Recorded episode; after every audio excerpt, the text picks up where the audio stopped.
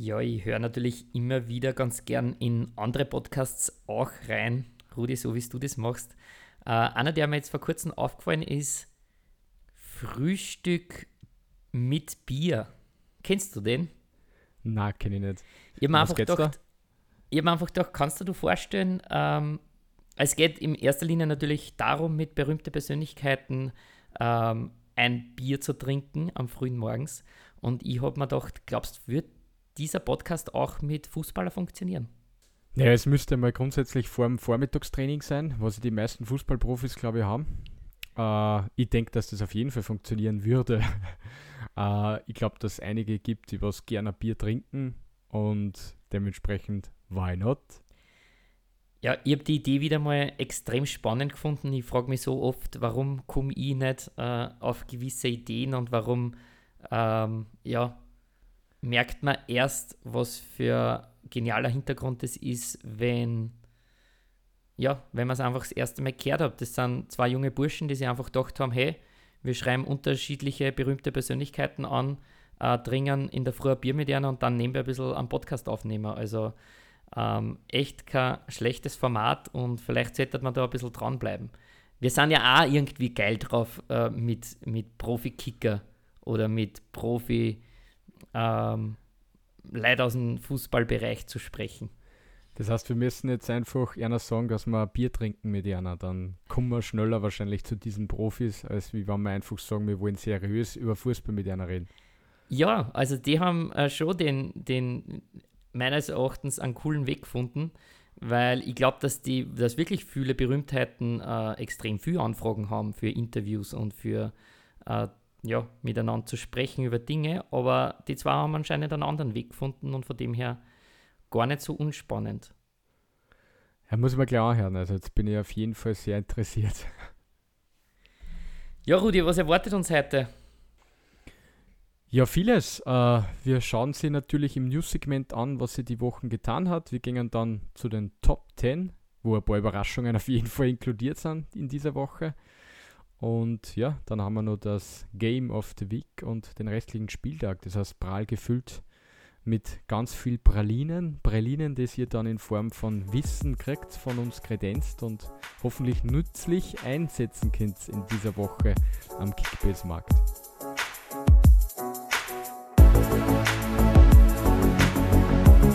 Pontos, der Game Day Kickbase Podcast, präsentiert von Rudi und Matti.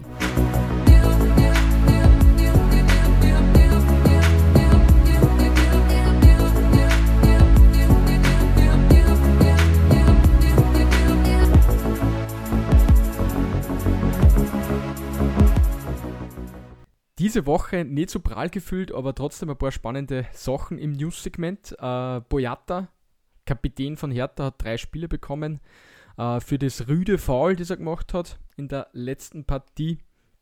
Sollte man natürlich vielleicht als Besitzer von Boyata wissen oder vielleicht als äh, Hertha-Sympathisant äh, wissen. Champions League, Bayern 5 zu 2 gegen Benfica Lissabon. Äh, ja, unglaublich, welche Rekorde da Lewandowski schon wieder aufgeschraubt, egal ob Champions League, Bundesliga, er trifft und trifft und trifft. Äh, es war schrecklich zu sehen, wie er einen Öfer verschossen hat. Ich habe mir gedacht, es ist irgendwo am Fernseher irgendwas kaputt oder so. Äh, ich habe dann ein paar Mal draufgehauen am Fernseher und dann, äh, ja, habe ich mitgekriegt, dass das wirklich so passiert ist. Unser leidiges Elfmeter-Thema. Ich glaube, wir haben ja. schon öfters darüber gesprochen. zum Glück ist es in der Champions League passiert, oder? Ja, wichtig war es gewesen gegen Gladbach, äh, dass er da trifft. Äh, da war es ja ein bisschen in die andere Richtung unterwegs. Äh, umso erstaunlicher, was sie gerade wieder abfeuern und abliefern seit zwei Partien. Wolfsburg einen knappen, aber wichtigen Sieg gegen Salzburg in der Champions League. Äh, wir als Österreicher natürlich ein bisschen traurig, weil Salzburg wirklich stark gespielt hat. Äh, ich glaube, der Adamian hätte zwei Chancen machen müssen. Und da der Jemi. Äh, Ade, Adeyemi, ja. und äh, der Wöber, sensationelles Freistoßtor, glaube ich, sollte man erwähnen. Äh, Aber ich halt nicht gewusst. Äh, finde ich jetzt nicht so extrem. Also er hat einen richtigen Treu gehabt, der war so, so nach außen. Ja, ja und, und knapp über die Mauer. Also ich, ich finde nicht unbedingt, er war super geschossen. Da habe ich schon schlechtere gesehen, die was eh nicht gegangen sind, Freistöße. Definitiv, aber ich habe in Castells auch schon besser gesehen. Drum, äh, man hat schon extrem hohe Ansprüche an Castells, äh, Kapitän mittlerweile und wirklich äh, Fels in der Brandung. Und dementsprechend äh, hat es einfach schon Tage gegeben, sagen wir es einmal so, wo er den vielleicht gehalten hat. Hast du sonst noch was? Also, wie gesagt, es war meiner Meinung nach jetzt die Woche nicht Bombe viel los. Ja, was, was sich schon seit ein paar Wochen herumzieht, äh, wo ich bis jetzt in meinem Mund gehalten habe, aber ja, das mir einfach massiv auf die Eier geht. Volker Struth, Starberater, nennt er sich selber, der ja gefühlt zurzeit jeden Tag einen raushaut, weil er ein Buch rausbringt und somit einfach Dinge, die er geschrieben hat, äh, überall auftauchen für mich ein absolutes No-Go. Ein Berater, der eigentlich für Vertrauen sorgen soll, äh, der Details und, und Vertragsdetails, interne Vertragsdetails natürlich äh, intern lassen sollte. Und jetzt schreibt er ein Buch und jeder kann drüber lesen. Äh, bringt meiner Meinung nach die, die Vereine ein bisschen in ein gewisse, ja, in ein, in ein falsches Licht, auch den einen oder anderen Spieler. Und ich glaube einfach, er macht sich kein Freude damit. Ich weiß nicht, wie du das siehst. Nein, ich denke auch. Also ich glaube, wenn ich, sage mal jetzt, mich von so einem Menschen beraten lassen würde und weiß, dass der das nicht bei sich hält, das, was er an Informationen von mir oder mit mir da, sage ich mal, lukriert, äh, dann ist das ein extrem hakliges Thema und glaube ich nicht, dass der sich für die Zukunft da äh, was Gutes tut. Äh, aber generell immer, es ist unsere Gesellschaft einfach so geil auf, auf Infos, auf Informationen, auf, auf dunkle Geschichten. Äh, immer gerade die Prinz Harry-Geschichte vielleicht, wenn es jetzt so vor, vor England die, die, die königliche Geschichte da irgendwie aufbringst, die war ja genauso. Da ist so viel geschrieben worden in die Medien und dann hat man das Interview sich angehört und da hat man sich dann gedacht, ja und? Weiter? Also, das wird wahrscheinlich bei dem Buch dann genauso dasselbe sein. Also, er hat halt jetzt so die, die spannenden Sachen, außer die zwei, drei Kleinigkeiten, was er halt da vielleicht an Informationen hat und das Buch verkauft sie dann und im Buch wahrscheinlich selber wird man drauf kommen, dass vielleicht gar nicht so spannend ist, die ganze Geschichte. Ja, ich nehme nur ein bisschen den Absturz von Leverkusen mit rein. Äh, zackt schon wieder in eine gewisse Richtung, äh, wo wahrscheinlich der ganze Verein keine Freude damit hat. Leverkusen schafft einfach nicht diese Konstanz, die man oft aufgrund von Auftritten vielleicht dann über eine Saison erwartet. Und ähm, sehr schnell kommen ja die Headlines am Anfang von der Saison. Seoane, endlich einer, der auch weiß, wie man defensiv äh, die Mannschaft äh, stabil hält. Endlich einer, der einen anderen Spielstil wählt und dadurch bleibt Leverkusen ganz vorne dabei. Ähm, ja, sie dann sich schwer, das, das wirklich zu halten über mehrere Monate. Ja und nein, äh, ich muss da ein bisschen unter Schutz, unter, unter Schutz nehmen oder in den Schutz nehmen. Es haben da Schick geführt vor einem Sturm, also im Zentrum, der was natürlich ziemlich abgeht. Äh, ja, also sie haben einfach im Moment ein paar Ausfälle, die was nicht kompensieren können. Und Aranguiz. ich glaube, ja. Also ich glaube, dass da einfach schon viel zusammenkommt da und dann haben die Gegner, glaube ich, auch nicht so passt. Immer gerade Wolfsburg ist selber ziemlich in der Bretouille. Ist logisch, dass die vielleicht jetzt mit Trainerwechseln und und und äh, anders daherkommen, als was vielleicht mit dem Van Bommel oder Hick, da, da, da hingefahren waren. Also ja, ein bisschen Pech auch dabei, aber sicher gibt er recht. Immer, die haben im Grunde ja einen guten Kader und jetzt viele Punkte liegen lassen. Ja, du hast gesagt, nicht so prall gefüllt, deswegen ähm, widmen wir uns anderen Themen, über die wir länger reden können. Äh, es sind viele Spieler, die Top-Performances abgeliefert haben am 10. Spieltag und dementsprechend haben es die Jungs verdient, dass wir jetzt bei den Puntos Top 10 ja, die Punkte und die Platzierungen durchgehen. Los geht's.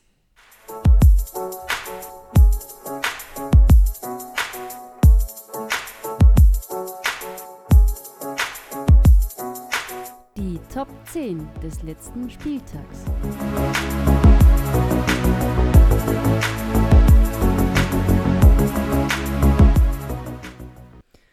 Die Nummer 10.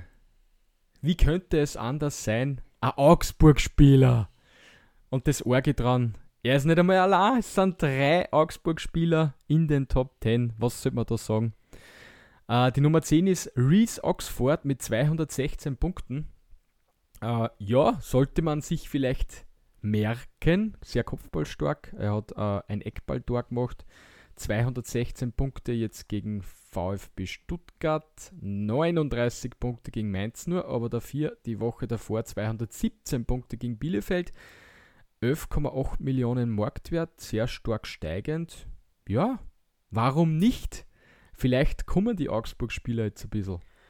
Und ich nehme es vorweg auf Platz 9, Leo, unser Lieblings-Holländer Innenverteidiger. Ähm, ja, so überraschend, wie du warst, dass drei drinnen sind. Meiner Meinung nach auch überraschend, dass zwei Innenverteidiger auf Platz 9 bzw.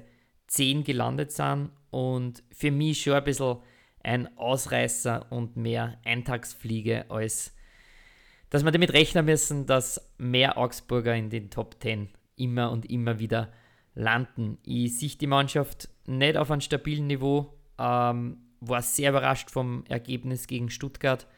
Aber ja, vieles zusammengelaufen für Erna in der Partie. Äh, sie brauchen die Ausreißer nach oben, dass sie von den unteren Plätzen wegkommen. Von dem her ähm, hat es die Mannschaft auch in den letzten Jahren gesagt, dass sie das immer wieder können. Ähm, Fakt ist aber, dass für einen gesicherten Mittelfeldplatz nur dazu lernen bzw. wirklich stabiler werden müssen mit Weinziel. Aber ich denke, ein guter Anfang. Ja, und vor allem Spieler, die man jetzt billig kriegt, also Chauveleo, äh, 7 Millionen Marktwert, stark steigend. Und ja, wir nehmen, glaube ich, den dritten dann gleich mit Eni. Äh, der ist am Platz 4 und zwar der Alfred Fimbogason äh, mit 257 Punkten, einem Tor und einer Vorlage. Äh, der gute Herr ist 5,8 Millionen wert. Also, das ist schon äh, vielleicht als äh, Stammstürmer jetzt die nächsten Runden ein ziemliches Schnäppchen, finde. Aber zu Recht natürlich weil letztes Tor äh, im September 2020, sprich, äh, der hat über ein Jahr für Augsburg nicht getroffen. Äh, denk ein bisschen zurück, äh, Finn Bogerson war mehr oder weniger eine Tormaschine. Äh, jetzt ist er ja Jahrestorschütze, kann man sagen. Und ja, er muss seine, seine Quote wieder nach, nach oben schrauben, dann kann er auch für Kickbase interessant werden. Muss das aber jetzt wirklich in den nächsten Wochen mal beweisen, dass seine Verletzungsanfälligkeit auch nicht in dem gleichen Maße da bleibt, wie sie in den letzten Monaten da gewesen ist und dementsprechend äh, nur sehr mit Vorsicht zu genießen. Ja, da haben wir uns auch wieder reingeschafft. Kuhn Castells, 228 Punkte. Äh, sensationellen Start in die Saison gehabt mit äh, vier Partien über 100 Punkte, was für einen Dormer wirklich erfreulich ist. Äh, jetzt natürlich mit der Van Bommel-Misere die letzten Runden ohne Sieg äh, stark äh, der Punktedurchschnitt nach unten gegangen und jetzt mit einem gehaltenen Elfer und 228 28. Punkten. Genau. Sensationelle Leistung und ja, du hast ihn jetzt gerade ein bisschen kritisiert in der Champions League, aber den Elfer hat er gut gehalten und war sicher ein wichtiger Part, damit die Partie gewonnen worden ist für Wolfsburg. Klar, beständiger Spieler von Wolfsburg, einer der wenigen in den letzten Wochen. Ähm, natürlich auch nicht so viele Punkte gesammelt, weil so gut wie nie zu Null gespielt. Äh, wenn wir von beständig reden, können wir zu zwei weiteren Spielern äh, schauen. Auf der einen Seite Maxi Arnold, auf der anderen Seite Jonas Hofmann, ähm, die sicher auch in der Saison nur ein bisschen Probleme haben, wenn man es mit den letzten Jahren vergleicht. Aber immer wieder mit, mit Scorerpunkten einfach aufwachen lassen. Äh, Maxi Arnold 233 Punkte, Jonas Hofmann 229 Punkte, führt eigentlich seine Mannschaft zum nächsten Sieg und äh, Gladbach durch das einfach und vor allem auch durch Jonas Hofmann äh, werden es einfach wieder anders wahrgenommen. Ja, über den nächsten können wir ein bisschen schneller drüber gehen, weil äh, ja, er ist eh jede Woche dabei. Was soll man anders sagen? Äh, Robert Lewandowski auf dem fünften Platz mit 242 Punkten, zwei Toren. Ja, er ist einfach der Man. Fertig. Plus drei in der Champions League. Somit reden wir schon wieder von fünf Toren in zwei Spielen. Ähm, ja, eine Quote, die sie wahrscheinlich auch ein Alessandro Player wünschen würde. Der Franzose den wir schon ein bisschen stärker geredet haben, als was er es vielleicht in den letzten Wochen gemacht hat, jetzt endlich abgeliefert, ähm, profitiert von der Systemumstellung von Dreierkette bzw. Fünferkette auf Viererkette, durch das, durch das ist er vorne reingerutscht. Ähm, und ja, glaube aber, dass es verdient ist, oder? Da auf, am Treppchen zu stehen mit dieser Leistung. Definitiv viel spannender wird sein, äh, wie der Hütter die nächsten Wochen aufstellt. Äh, es kommen jetzt wieder alle zurück, also es ist auch der Tyram wieder eingewechselt worden. Ja, also das heißt, da hat er schon ein gescheites, fulminantes Paket, das was er da äh, von Beginn an starten lassen kann. Und ich glaube, dass Gladbach definitiv jetzt ein bisschen äh, auf dem steigenden Ast ist. Und ja, ich denke, dass es in die richtige Richtung geht bei Gladbach. In die richtige Richtung geht es auch gerade bei Freiburg. Ähm, eines der wenigen Teams in ganz Europa, die noch ungeschlagen sind, äh, sind ja im DFB-Pokal auch noch dabei. Ähm, auch in der Liga noch keine Niederlage, aktuell auf einem Top-4-Platz, der für die Champions League reichen würde. Äh, Streich hat es ein bisschen suffisant gesagt, natürlich sind sie bereit für Bayern und für das Topspiel mit einem Augenzwinkern. Also er geht davon aus, dass sie diese Partie verlieren und somit die erste Saisonniederlage einstecken müssen. So hat er es natürlich nicht gesagt, kann er nicht, aber es war so ein bisschen zu hören. Und einer, der seinen Teil immer und immer wieder dazu beitragt, ist Vincenzo Grifo. Ähm, ich glaube, er hat unter anderem den Lewandowski gezeigt, wie man einen Elfmeter hineinballert in ein Tor. Auch so kann man Elfmeter schießen. Ja, also ich glaube, einer der schönsten Elfmeter, die was ich jemals in meinem Leben gesehen habe. Ich glaube, man kann ihn nicht besser schießen. Uh, Hut ab. Er hat es nicht nur das erste Mal gemacht, sondern uh, er schießt dann jeden Elfer wirklich gut. Ja, da ist Selbstvertrauen zu Hause bei der Mannschaft. Also egal wer da spielt, wer eingewechselt wird, jeder ist einfach top drauf und ich denke, dass das auch für Bayern eine ziemliche Herausforderung wird, so blöd was klingt. Also da konnte echt was gehen für Freiburg. Also heuer auch vor allem für die internationalen Plätze. Unglaublich, ja. Hätte man vor der Saison wahrscheinlich jetzt nicht so geglaubt. Ja, und einer, der in der Champions League ein bisschen ein Päuschen gekriegt hat, äh, Thomas Müller ist auf Platz 1. Äh, sensationelle Partie. Vor allem war er einer der ersten, der ein Statement nach der Niederlage gegen Gladbach abgegeben hat, äh, gewusst, dass das einfach nicht Bayern-like ist und dass sie was verändern müssen. Also ich glaube, genau solche Spieler braucht es, wenn äh, einmal eine Partie wirklich komplett in die Hosen geht, dass noch eine Woche später da stehen und sagen, wir müssen wieder abliefern oder ein paar Tage später und er hat das gemacht mit drei Torverlagen, mit einem Treffer mit 368 Punkte. Ähm, ich denke, er ist heiß auf Freiburg dem sicher. Also der Typ, der ist immer heiß, egal was er macht, glaube ich, und was mit Fußball zu tun hat. Äh, ich glaube auch, wenn es mit dem irgendwie Fiji Goggeln darast, wird er wahrscheinlich hassen. Also der ist einfach eine richtig geile Mentalität. Äh, das Geilste, was er in dem Spiel jetzt gemacht hat, war einfach das erste Assist auf dem Sané. Das habe ich am Anfang gar nicht mitgekriegt, dass er den noch genau so angefasst hat, äh, dass er der Tor Tormann nicht mehr gekriegt hat. Also das sind alles so Kleinigkeiten, wo der einfach immer seine Haxen im Spiel hat. Das gibt es gar nicht. Und vor allem Kleinigkeiten, die dann nicht einmal im Jahr vorkommen, sondern die du ständig siehst. Einfach wie er Sachen weiterleitet und, und manchmal schaut es ein bisschen unkonventionell aus, aber sie haben einfach einen riesen Effekt und das sind Vorlagen oder Tore oder einfach Einleitungen, wo Tore daraus entstehen und darum hätte wahrscheinlich diesen Spieler jeder gern in der Mannschaft. Uh, Jürgen Klopp hat uh, jetzt kurz in einem Interview gesagt, er hat eigentlich noch nie ein Wort mit Thomas Müller ausgetauscht, weil er das Gefühl hat, dass er bis zu jeder Phase Bayern München-like ist und so in die Richtung gar keine anderen Leute mag, die nicht irgendwas mit Bayern zu tun haben. Also ähm, ja, war ein bisschen eine lustige Anekdote, aber Fakt ist, der lebt diesen Verein und das, das ist ja genau das, was sich so viele Fans und so viele ja, Trainer, Verantwortliche einfach wünschen, dass man in jeder Phase das einfach mittragt und somit Hut ab und weiter geht's mit, mit was, Rudi? Ja, mit einer Partie, die was man sich nur wünschen kann. Äh, dementsprechend gehen wir zum nächsten Segment.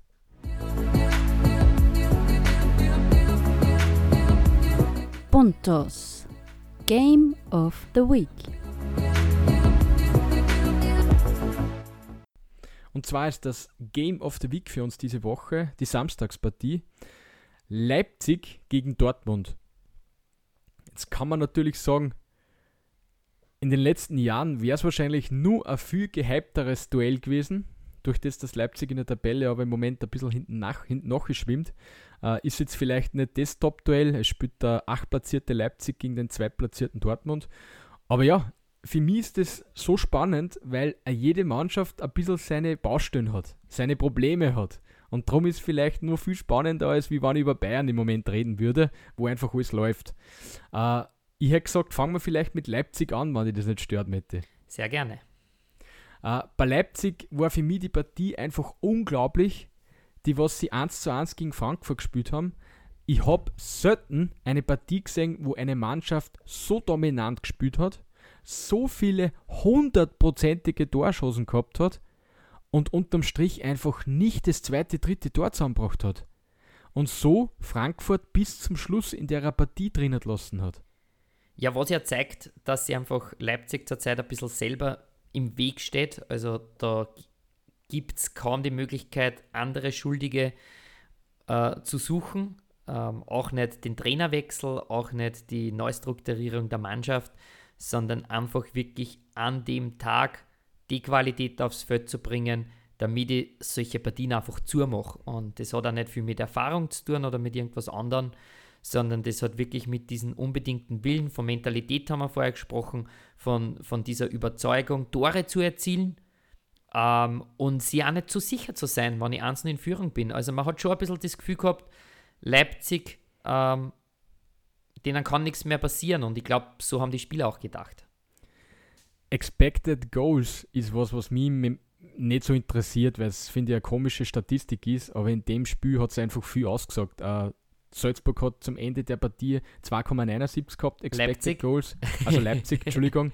Und uh, Frankfurt hat, glaube ich, 0,4 oder irgend sowas ja, gehabt. Also unglaublich. Und ich habe es auch so gesehen. Also es war wirklich so, dass die so viele Chancen haben. Und ob das jetzt ein Schoboslei, ein Forsberg, ein Kunku, es waren einfach auch alle ein Paulsen, ein Silva, jeder hat Chancen verhaut. Und das ist für mich so ein Phänomen.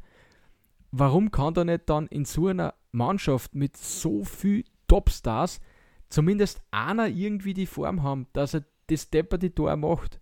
Das ist was, was ich dann oft nicht verstehe, warum das so, so flächendeckend so pauschal ist. Ja? Also so dieser Knoten zu platzen, ähm, das könnte ja, wie du sagst, einem einzelnen Spieler auch gelingen und muss ja nicht immer der gesamten Mannschaft gelingen. Das hat ja, glaube ich, Spieler wie Haaland, Lewandowski sagen das ja immer wieder, äh, andere Stürmertypen, dass sie alleine dann oft dieser Dosenöffner sind für eine gesamte Mannschaft. Und das ähm, fehlt den Leipzigern gerade. Man merkt es ja auch mit diesen Rochaden auch in vorderster Front, mit Schoberschleim, mit Forsberg. Einmal ist Paulsen drin, dann kommt Paulsen in der Halbzeit, weil Silva nicht so performt. Dann kommt wieder Silva, weil Paulsen vielleicht nicht dieser Abschlussstürmer ist. Also man ist sich nicht zu 100% gerade sicher, wer diese Mannschaft in der Offensive trägt. Olmo kommt jetzt zurück, das ist der nächste. Äh, du hast vor ein paar so Baustellen gesprochen. Das sind halt so kleine Details, die aber dann den Unterschied machen, ob ich in die Top 4 reinrücke oder ob ich vielleicht so wie Leipzig gerade am 8. Platz bin. Fakt ist, dass sie, wenn sie alles aufs Spielfeld bringen, ähm, gegen BVB bestehen können und ähm, Ende des Tages vielleicht sogar gewinnen können. Ähm, Frage ist einfach, wer soll die Punkte für, für Leipzig einheimsen? Wen siehst du da wirklich als Garant wo man wirklich das Gefühl hat, der kann gegen einen BVB einfach in die Bresche springen für die gesamte Mannschaft? Für mich klare Antwort an Kunku und Paulsen. Also Paulsen trifft trotzdem mit der Zeit, die er kriegt, nur mit Abstand am meisten und hat auch wieder das Tor gemacht, obwohl er drei machen hätte müssen, aber er hat es Tor gemacht, der Silva hat es nicht gemacht. Und dann Kunku ist einfach omnipräsent in dieser Offensive und ist im Moment die Offensive. Dementsprechend die zwei müssen es richten.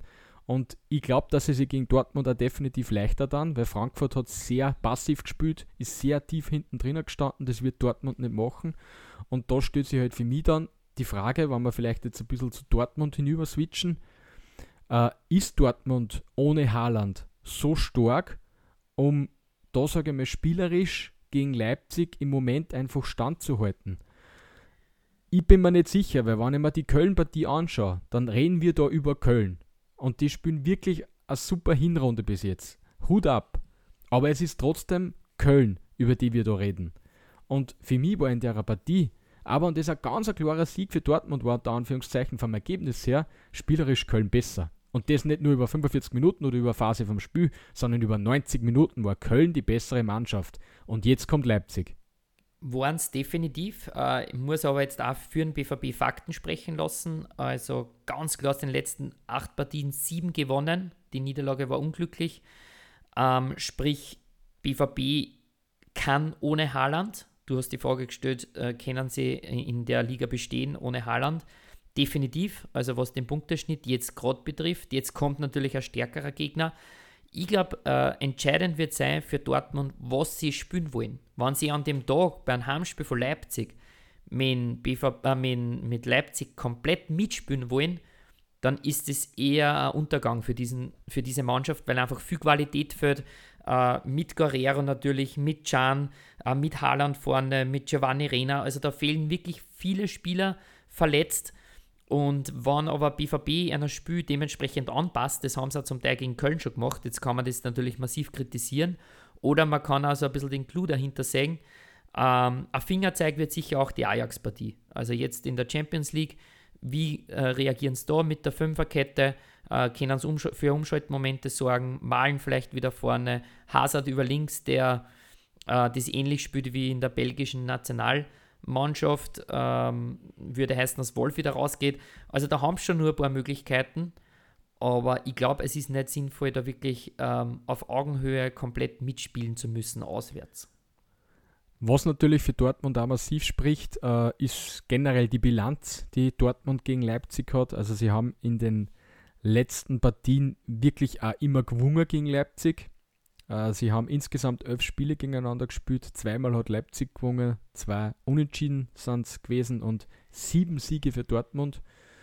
Und ja, allein die letzten vier Runden oder vier Spiele, was gegeneinander gehabt haben, alle an Dortmund gegangen. Also ja, es ist der Favorit Dortmund. Dortmund sollte diese Partie im Moment auch vom Tabellenrang gewinnen, aber ich glaube, es wird nicht so klar werden.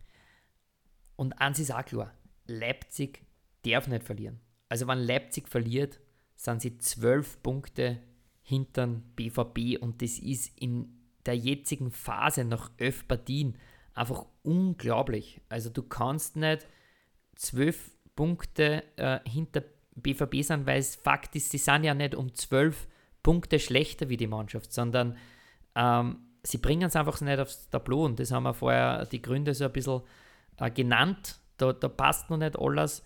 Und Leipzig muss da wirklich vorsichtig sein, weil sonst ähm, ja, entsteht einfach ein riesen, riesen Thema rund um den Verein, wenn sie da wieder als klarer Verlierer vielleicht vom Platz gingen. Hazard vielleicht zum Erwähnen, er hat ein super Kopfballtor geschossen, war dann die Schulter, hat man in der Wiederholung gesehen, aber ja, hat eine gute Partie davon gemacht. Äh, denkt, dass das ein Spieler ist, äh, den man sich in dieser Partie auf jeden Fall genauer anschauen sollte. Ja, ansonsten die üblichen Verdächtigen. Brandt Reus sind im Moment gut. Bellingham sensationell gespielt. Also der Bursche kommt wieder jetzt mit seinen jungen Jahren. Und ja, einer, der was für mich unglaublich ist, wenn ich ihn sehe, ist der Bonkracic.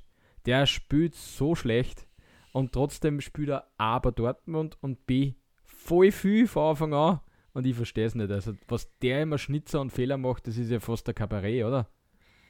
Ja, du trickst das ein bisschen hart aus. Ähm, ich würde jetzt einfach äh, in die Richtung gehen, dass er äh, noch nicht perfekt performt für den BVB.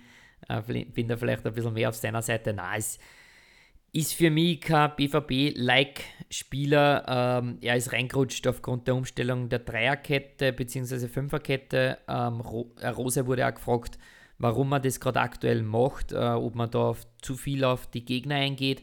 Und er hat gesagt, nein, bleibt einfach schlicht und einfach keine andere Alternative, weil er keinen Linksverteidiger mehr hat und er will einen Hazard äh, bzw. einen Wolf einfach nicht in der Viererkette links hinten laufen lassen, was, auch, was ich auch verstehe.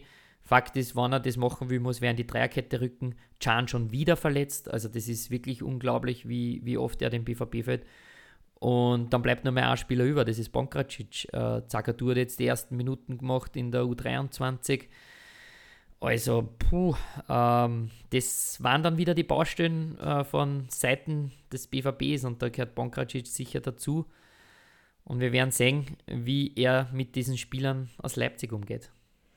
Ponkracic aktuell 8,6 Millionen Marktwert, äh, Hazard 17 Millionen Marktwert. Das heißt, ja, kann man auf jeden Fall investieren in die zwei Spieler, weil solange Haaland fehlt, wird der Hazard sicher mehr Einsatzminuten kriegen, vor allem wenn er trifft. Ich denke, wir sind bei den Ergebnissen. Also ich glaube, du wirst schon ein bisschen erkennen, in welcher Richtung mein Tipp gehen wird. Darum fang eher du einmal an, hätte ich gesagt. Ja, also ich gehe auf 2 zu 2. Äh, meiner Meinung nach Leipzig, wie gesagt, darf nicht verlieren. Äh, das nehme ich in meinen Tipp mit rein. Äh, der BVB wird mit einem Unentschieden zufrieden sein. Äh, glaubt, dass sie mit dem leben können. Und ähm, bin natürlich gespannt, was für einen Tipp du abgibst, Rudi. Ja, 3 zu 1 für Leipzig. Also ich muss auf Leipzig tippen, weil die Frankfurt-Partie wirklich gut war und meiner Meinung nach besser ausgeschaut hat, als was Dortmund gespielt hat, umgekehrt gegen Köln. Äh, ich gehe davon aus, dass sie dann die Tore oder die Torschancen besser nützen, Leipzig, und dementsprechend besser in die Partie reinkommen. Und ja, ich tippe auf ein 2 zu 1 lange und dann im Konter vielleicht die letzten Minuten dann noch das dritte Tor, das ein bisschen besser noch für Leipzig ausschaut, das Ergebnis, aber im Grunde eine ganz enge Partie, ein bisschen mehr für Leipzig, weil wenn man sich die Dortmund-Mannschaft anschaut, sie sind auf der letzten Rille und jetzt ist noch Champions League. Also, ach, ich habe nicht das Gefühl, dass die Leipzig da einfach mit dem Starpotenzial, was Leipzig im Kader hat, da einfach mithalten können in der derzeitigen Situation. Was gleich ist, ist, dass beide Mittwoch spielen, das heißt, da, da gibt es keine Ausreden. Äh, Leipzig, die ein bisschen mehr rotieren können wahrscheinlich. Ähm, trotzdem wartet Paris Saint-Germain. Ist die Frage, ob es da wieder äh, eine am Deckel gibt, wo vielleicht die Stimmung einfach wieder ein bisschen nach unten geht. Ähm, aber glaube ich, wird keine großen Auswirkungen äh, das Spiel generell aufs Wochenende haben. Da steht, stehen sie vor einer neuen Aufgabe und die müssen es einfach bewältigen. Somit, glaube ich, können wir das Buch äh, Leipzig gegen BVB schließen, äh, das Topspiel vom 11. Spieltag. Und wir widmen uns um den Rest. Der kommende Spieltag.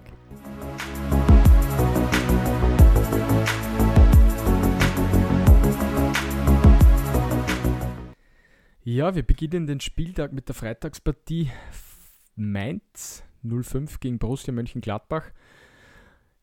Beide Teams siegreich in der letzten Runde. Beide Teams im vorderen Drittel der Tabelle. Spannendes Duell. Wen hättest du da eher vorne bei dem Duell? Ähm, ja, ich traue den Mainzern da wieder einiges zu. Zu Hause äh, Niakate, Innenverteidiger und Kapitän, kehrt zurück, äh, wird mit, mit Bell und Hack da einfach eine Abwehrschlacht wieder liefern. Ähm, ich glaube, dass das genau die Partien sind, was Mainz liegt. Äh, Gladbach natürlich wieder erstarkt, du hast das vorher gesagt, äh, werden da viel probieren. Wird es auch Punkte geben für Spieler von Gladbach. Äh, wird sicher eine enge Kiste und ähm, bin gespannt, ob Burkhardt, der ja über einen grünen Klee gelobt wird von allen Seiten, äh, Bielefeld hat er mir wieder ein Tor aufgelegt, er hat es gemacht. Äh, wieder gesagt worden, was er für ein überragender Stürmer ist. Also ja, muss man natürlich erst einmal machen, aber Burkhardt natürlich äh, in aller Munde. Der Burkhardt ist für mich eine Arbeitsmaschine. Also was der anläuft, was der anrennt da vorne, das ist schon sagenhaft. Und äh, dass da in 90 Minuten irgendwann dann einmal so ein Fehler kommt wie von dem Verteidiger, ich weiß jetzt nicht, wer es war, äh, ist für mich Pieper, logisch ja. und Genau. Das hat er einfach gut ausgenutzt. Der hat dann einen relativ weiten Weg zum Tor gehabt. Da kann man viel drüber nachdenken, was ist, wenn ich das Tor nicht mache. Äh, er hat dem Stand gehalten und hat ihn wirklich sensationell verwandelt. Äh, bei der Reaktion ist es richtig gemacht, aber er hätte zwei andere Aktionen auch schon machen müssen. Also das ist ein bisschen das Problem, was er hat. Äh, Samstag beginnen wir mit Bochum gegen Hoffenheim. Hoffenheim im Aufwind, oder? Ja, voll. Ein bisschen eine Überraschungstüte trotzdem. Ähm, spielen wirklich gute Partien und dann äh, sind einfach Überraschungen dabei, mit denen man fast nicht rechnet. Wäre ja fast Bochum dann äh, wieder zur Stelle, zur richtigen Zeit, am richtigen Ort. Ähm, na, ich glaube, sie haben ein bisschen mehr Stabilität eingebracht. Äh, Bibu Grammaric vorne dann sie gut. Ähm, haben da einfach einige Möglichkeiten, sind ein bisschen sicherer hinten und ja, das in Summe macht, macht natürlich Hoffenheim zum Favoriten. Ähm, ich denke, dass man sich ein paar Hoffenheim-Spieler leisten könnte für diese Startformation. Und äh, Bochum muss natürlich schauen, dass da dranbleiben, dass sie hart kämpfen. aber sich da vor allem ein Rückkehrer mit Baumgarten auch spannend auf der 10. Also äh, Hoffenheim wirklich viel drinnen für das Wochenende. Ja, vielleicht ein bisschen die Verlierer äh, in dieser Runde. In der nächsten Paarung VfB Stuttgart gegen Arminia Bielefeld. Äh, Stuttgart 1-0 in Führung gegangen gegen Augsburg. Eigentlich klar die bessere Mannschaft äh, in der ersten Hälfte bis zu einer Phase vor 30, 40 Minuten sowas und dann äh, Oxford aus einem Freistoß das 1-2-1 und dann ist die Partie komplett gekippt. Also das war ja abartig in der zweiten Hälfte, wie wenig dann noch von Stuttgart gekommen ist und wie viel eigentlich von Augsburg. Spricht natürlich nicht für Stuttgart, aber erklärt ein bisschen auch den jungen Weg, den Stuttgart geht. Also es ist einfach das Wellenbad der Gefühle bei Stuttgart relativ groß. Also von äh, himmelhoch jauchzend mit hohen Siegen zu extrem starken Niederlagen, äh, in dem die relativ hoch ausfallen. Das ist im Moment Stuttgart. Ja, aber das ist normal. Also mit Fürich, der zehnte Spieler, der verletzt dieser Mannschaft fehlt. Äh, wir reden ja schon gar nicht mehr von Spielern wie Kalajdzic etc. Also Mavropanos, äh, Mentalitätsspieler hinten, der mit, mit Muskelfaserriss ausfällt, äh, kämpft, der angeschlagen war. Also da haben wir wirklich viele, viele Spieler, die dieser Mannschaft gut tun würden. Und somit, glaube ich, kann die Mannschaft das auch gut einschätzen. Äh, wissen aber auch, dass äh, Bielefeld eine ganz andere Partie wird. Äh, sie spielen wieder daheim, also alles möglich, trotz der Ausfälle. Und hier sollte man vielleicht wieder ein bisschen Auge auf die Sechser haben mit Mangalo, Endo, die in solchen Partien oft performen und vielleicht auch als Torschützen zählen, weil ähm, ja in der Offensive einfach einiges fehlt und ähm, da sie mehr einfach in die Verantwortung genommen werden. Bayern Freiburg. Also, wann wir das Game of the Week mit Leipzig Dortmund nicht gehabt hätten, war mein zweiter Favorite sicher Bayern gegen Freiburg gewesen. Äh, ich freue mich richtig auf die Partie um 15.30 Uhr. Äh, ich hoffe, wir sehen in der Konferenz vieles von der Partie. Ja, also was ist Freiburg zuzutrauen in diesem Spiel? Alles natürlich. Äh, Freiburgern, wir, wir sind gerade auf einem unglaublichen Freiburg-Flow. Ich äh, glaube, ganz Deutschland, jeder wünscht sich, dass die ungeschlagen bleiben. Das sind oft so Geschichten, was einfach der Fuß beschreibt. Äh, das wünscht sich die Mannschaft selber auch, äh, wenn man natürlich ein bisschen realistisch bleibt. Äh, wird Bayern da absolut der Favorit daheim im eigenen Stadion sein. Eh ganz klar. Aber ja, Freiburg kann einfach da mitschwimmen aktuell. Für mich aktuell unglaublich, was Höfler und, und Schong vorn spielen. Also das ist echt abartig. Immer der, der Höhler, nicht Höhler, Höfler, Entschuldigung. Der, der Höhler ist so eine Maschine da vorn und was dem halt immer gefällt hat, ist die Ruhe vor dem Tor. Und die hat er jetzt aber. Und dann sieht man, was der auf einmal für einen Sprung macht in dieser eigentlich ja starken Liga der deutschen Bundesliga fahren äh, Ergänzungsspieler im Kader, der was einfach mitrennt und hin und wieder ein paar Einsatzminuten kriegt, zu einem absoluten Stammspieler.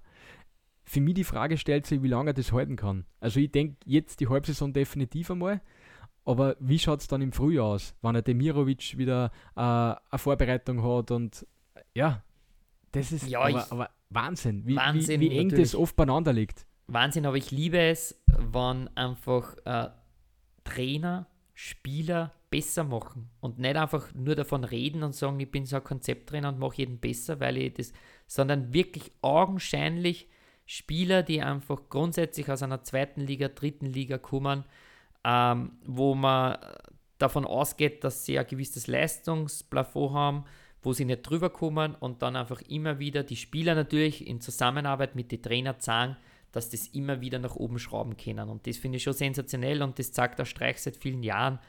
Auch Kübler auf der rechten Seite, ähm, meiner Meinung nach ein Spieler, der halt einfach in anderen Bundesliga-Mannschaften kein Stammspieler wäre, vielleicht nicht einmal ein Auge drauf geworfen wird. Ähm, ja, Gulde, ähnlicher Typ, wann der in der zweiten Liga wahrscheinlich herumrennt, äh, bei anderen Mannschaften, äh, fällt er auch nicht großartig auf, aber das sind alle Spieler, die einfach einen massiven Beitrag zu dem Gesamterfolg äh, leisten und deswegen honoriert äh, Trainer Streich das auch extrem und kann er sich auf so eine Mannschaft einfach auch verlassen und die Mirovic und Petersen äh, sitzen ja nicht umsonst auf der Bank, sondern weil sich der Höhler das auch verdient hat und da werden wir einfach gespannt drauf blicken, wie sie performen gegen die Bayern, die meiner Meinung nach in Bestbesetzung auftreten können. Äh, Tango Nianzo hat jetzt erst einmal in der, im in der Champions League gespielt, äh, Top-Partie als Innenverteidiger abgeliefert, aber ich, ich schätze Hernandez und Süle stehen in den Startlöchern. Ja, Wolfsburg gegen Augsburg, unsere letzte 15:30-Partie, über die wir sprechen werden. Augsburg jetzt wichtigen Sieg gegen Stuttgart gefeiert mit 4-1. Äh, ja, Wolfsburg vielleicht jetzt ein bisschen undankbarer Gegner, weil die natürlich jetzt noch die zwei Siegen äh, ein bisschen besser drauf sind, als wie es mit Van Bommel noch waren. Denke, dass das enger wird, als wenn man vielleicht denkt, aber trotzdem Richtung Wolfsburg gehen sollte. Ja, Fakt ist, dass man wieder mal sieht, wie schnell das gehen kann. Also von wirklich ähm, acht Partien ohne Sieg Wolfsburg zum vielleicht dritten Sieg in Folge. Jeder rechnet jetzt schon wieder damit. Äh, war vielleicht vor eineinhalb Wochen anders gewesen. Äh, da hätte sie Augsburg nur für mehr ausgerechnet unter Van Bommel. Jetzt dreht sich das Blatt. Ähm, in der Verteidigung wird es sicher ein bisschen Fragezeichen geben. Äh, ist nur angeschlagen. Lacroix äh, rot gesperrt, hat ja auf Dreierkette umgestellt. Ähm, Kofeld und von dem her ja, wird es spannend, wer da reinrückt, äh, wie die Formation sein wird. Äh, Weghorst äh, ist natürlich wieder ein wichtiger Faktor fürs Spiel und vor allem ein Matcher, äh, glaube ich, macht gerade eine gute Performance vorne. Aber zwei Spieler, die ich auf jeden Fall noch einbringen würde, sind Ottavio und Luke Bacchio. Äh, die haben den Unterschied gemacht in der zweiten Hälfte. Äh, er hat da die linke Seite komplett gewechselt und die sind dann an allen Toren beteiligt gewesen nach der Einwechslung. Dementsprechend sehr stark gespielt. Luke Bacchio jetzt nachgelegt in der Champions League mit einer starken Partie gegen Salzburg. Äh, das heißt, das sind vielleicht ja, Männer, die man sich holen sollte auf Kickbase. Sonntag, Hertha BSC gegen Bayern 04 Leverkusen. Ein Verliererduell. Ja, wird spannend. Ich meine, Leverkusen hat jetzt natürlich einen anderen Gegner als wie Wolfsburg. Äh, mit Hertha natürlich vielleicht ein bisschen schlagbarer, aber trotzdem sicher nicht einfach. Also Leverkusen wird froh sein, wenn die Winterpause, glaube ich, beginnt. Sie werden sich da jetzt ein bisschen hinschleppen in diese Richtung. Ja, es äh, sind aber nur sieben Runden, also ich möchte es nur mal ansprechen. Äh, Winterpause steht nicht vor der Tür. Sieben Runden sind fast zwei Monate, wo ich einfach nur performen muss. Ähm, vor allem gegen, gegen Hertha, wo auch wieder, du hast das vorher angesprochen, Boyata als Innenverteidiger rot gesperrt fehlt. Das heißt, ähm, es ist gesagt worden, Hertha fällt in alte Muster zurück. Ich denke mal, wenn man von alt spricht, heißt das, dass das Monate her ist, aber ja, das ist ja erst ein paar Wochen her. Also sie fallen halt im Muster immer wieder zurück. Und ähm, ja, was traust du Hertha zu gegen, gegen Leverkusen? Ist da was drin? Na, äh, ich denke, dass Leverkusen das gewinnen wird. Äh, ich glaube, dass Adade äh, wieder seine Phase gehabt hat, wo er ein paar Partien wirklich Punkte macht und, und punkten kann. Aber jetzt fällt der Boyata auch noch hinten drin aus. Äh, ja, ein Richter ist in Form, aber ansonsten sind da viele Fragezeichen im Moment und dementsprechend glaube ich an den Sieg von Leverkusen. Gehen wir zu Mannschaften, die was ein bisschen besser performt haben, und zwar erster FC Köln gegen Union Berlin. Äh, ich habe diese zwei Partien geliebt, was die zwei Mannschaften gespielt haben. Also Köln hat eine Top-Partie gegen Dortmund gespielt und Union Berlin hat eine Top-Partie gegen Bayern gespielt. Also das war echt für Zuschauer im Stadion oder für Zuschauer, die was das Spiel live gesehen haben, top anzusehen, diese beiden Partien. Und meine einzige Notiz, was ich bei dem Spiel äh, dabei stehen habe, Köln gegen Union Berlin, ist einfach nur eine geile Partie. Und ich glaube, genau das ist das, auf das sie die Fans freuen dürfen. Es wird eine top motivierte Kölner Mannschaft im eigenen Stadion auflaufen. Union Berlin, die in dieser Saison schon oft genug gezeigt haben, was sie einfach drauf haben, wenn sie geschlossen als Mannschaft auftreten. Ähm, diese Traditionsfans, also auch dieses, dieses gefühlte, wirklich Traditions- Derby nenne ich es jetzt einfach einmal, auch wenn es kein Derby ist, aber ähm, wenn man die zwei Mannschaften liest, freut man sich einfach auf ein Bundesligaspiel, was meiner Meinung nach seinesgleichen sucht. Also wäre eigentlich auch äh, ein Top-Spiel. Kommen wir zu der letzten Partie. Ich glaube, die ist vom Spektrum her komplett auf der anderen Seite im Moment angesiedelt und zwar äh, zur letzten Sonntagspartie Kräuter Fürth gegen Eintracht Frankfurt. Äh, Eintracht Frankfurt äh, sehr glückliches 1 zu 1 gegen Leipzig und Kräuter führt äh, fünf Corona-Kranke. Äh, ja, die pfeifen aus dem letzten Loch.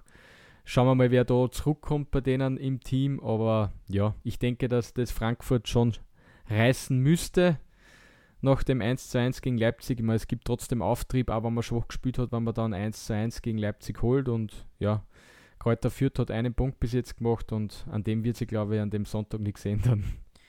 Ja, und Frankfurt hat natürlich das Problem, dass sie zu viele Unentschieden haben, also sechs Unentschieden. Nach zehn Spieltagen heißt einfach, dass ein paar Sieger vorn drauf fehlen.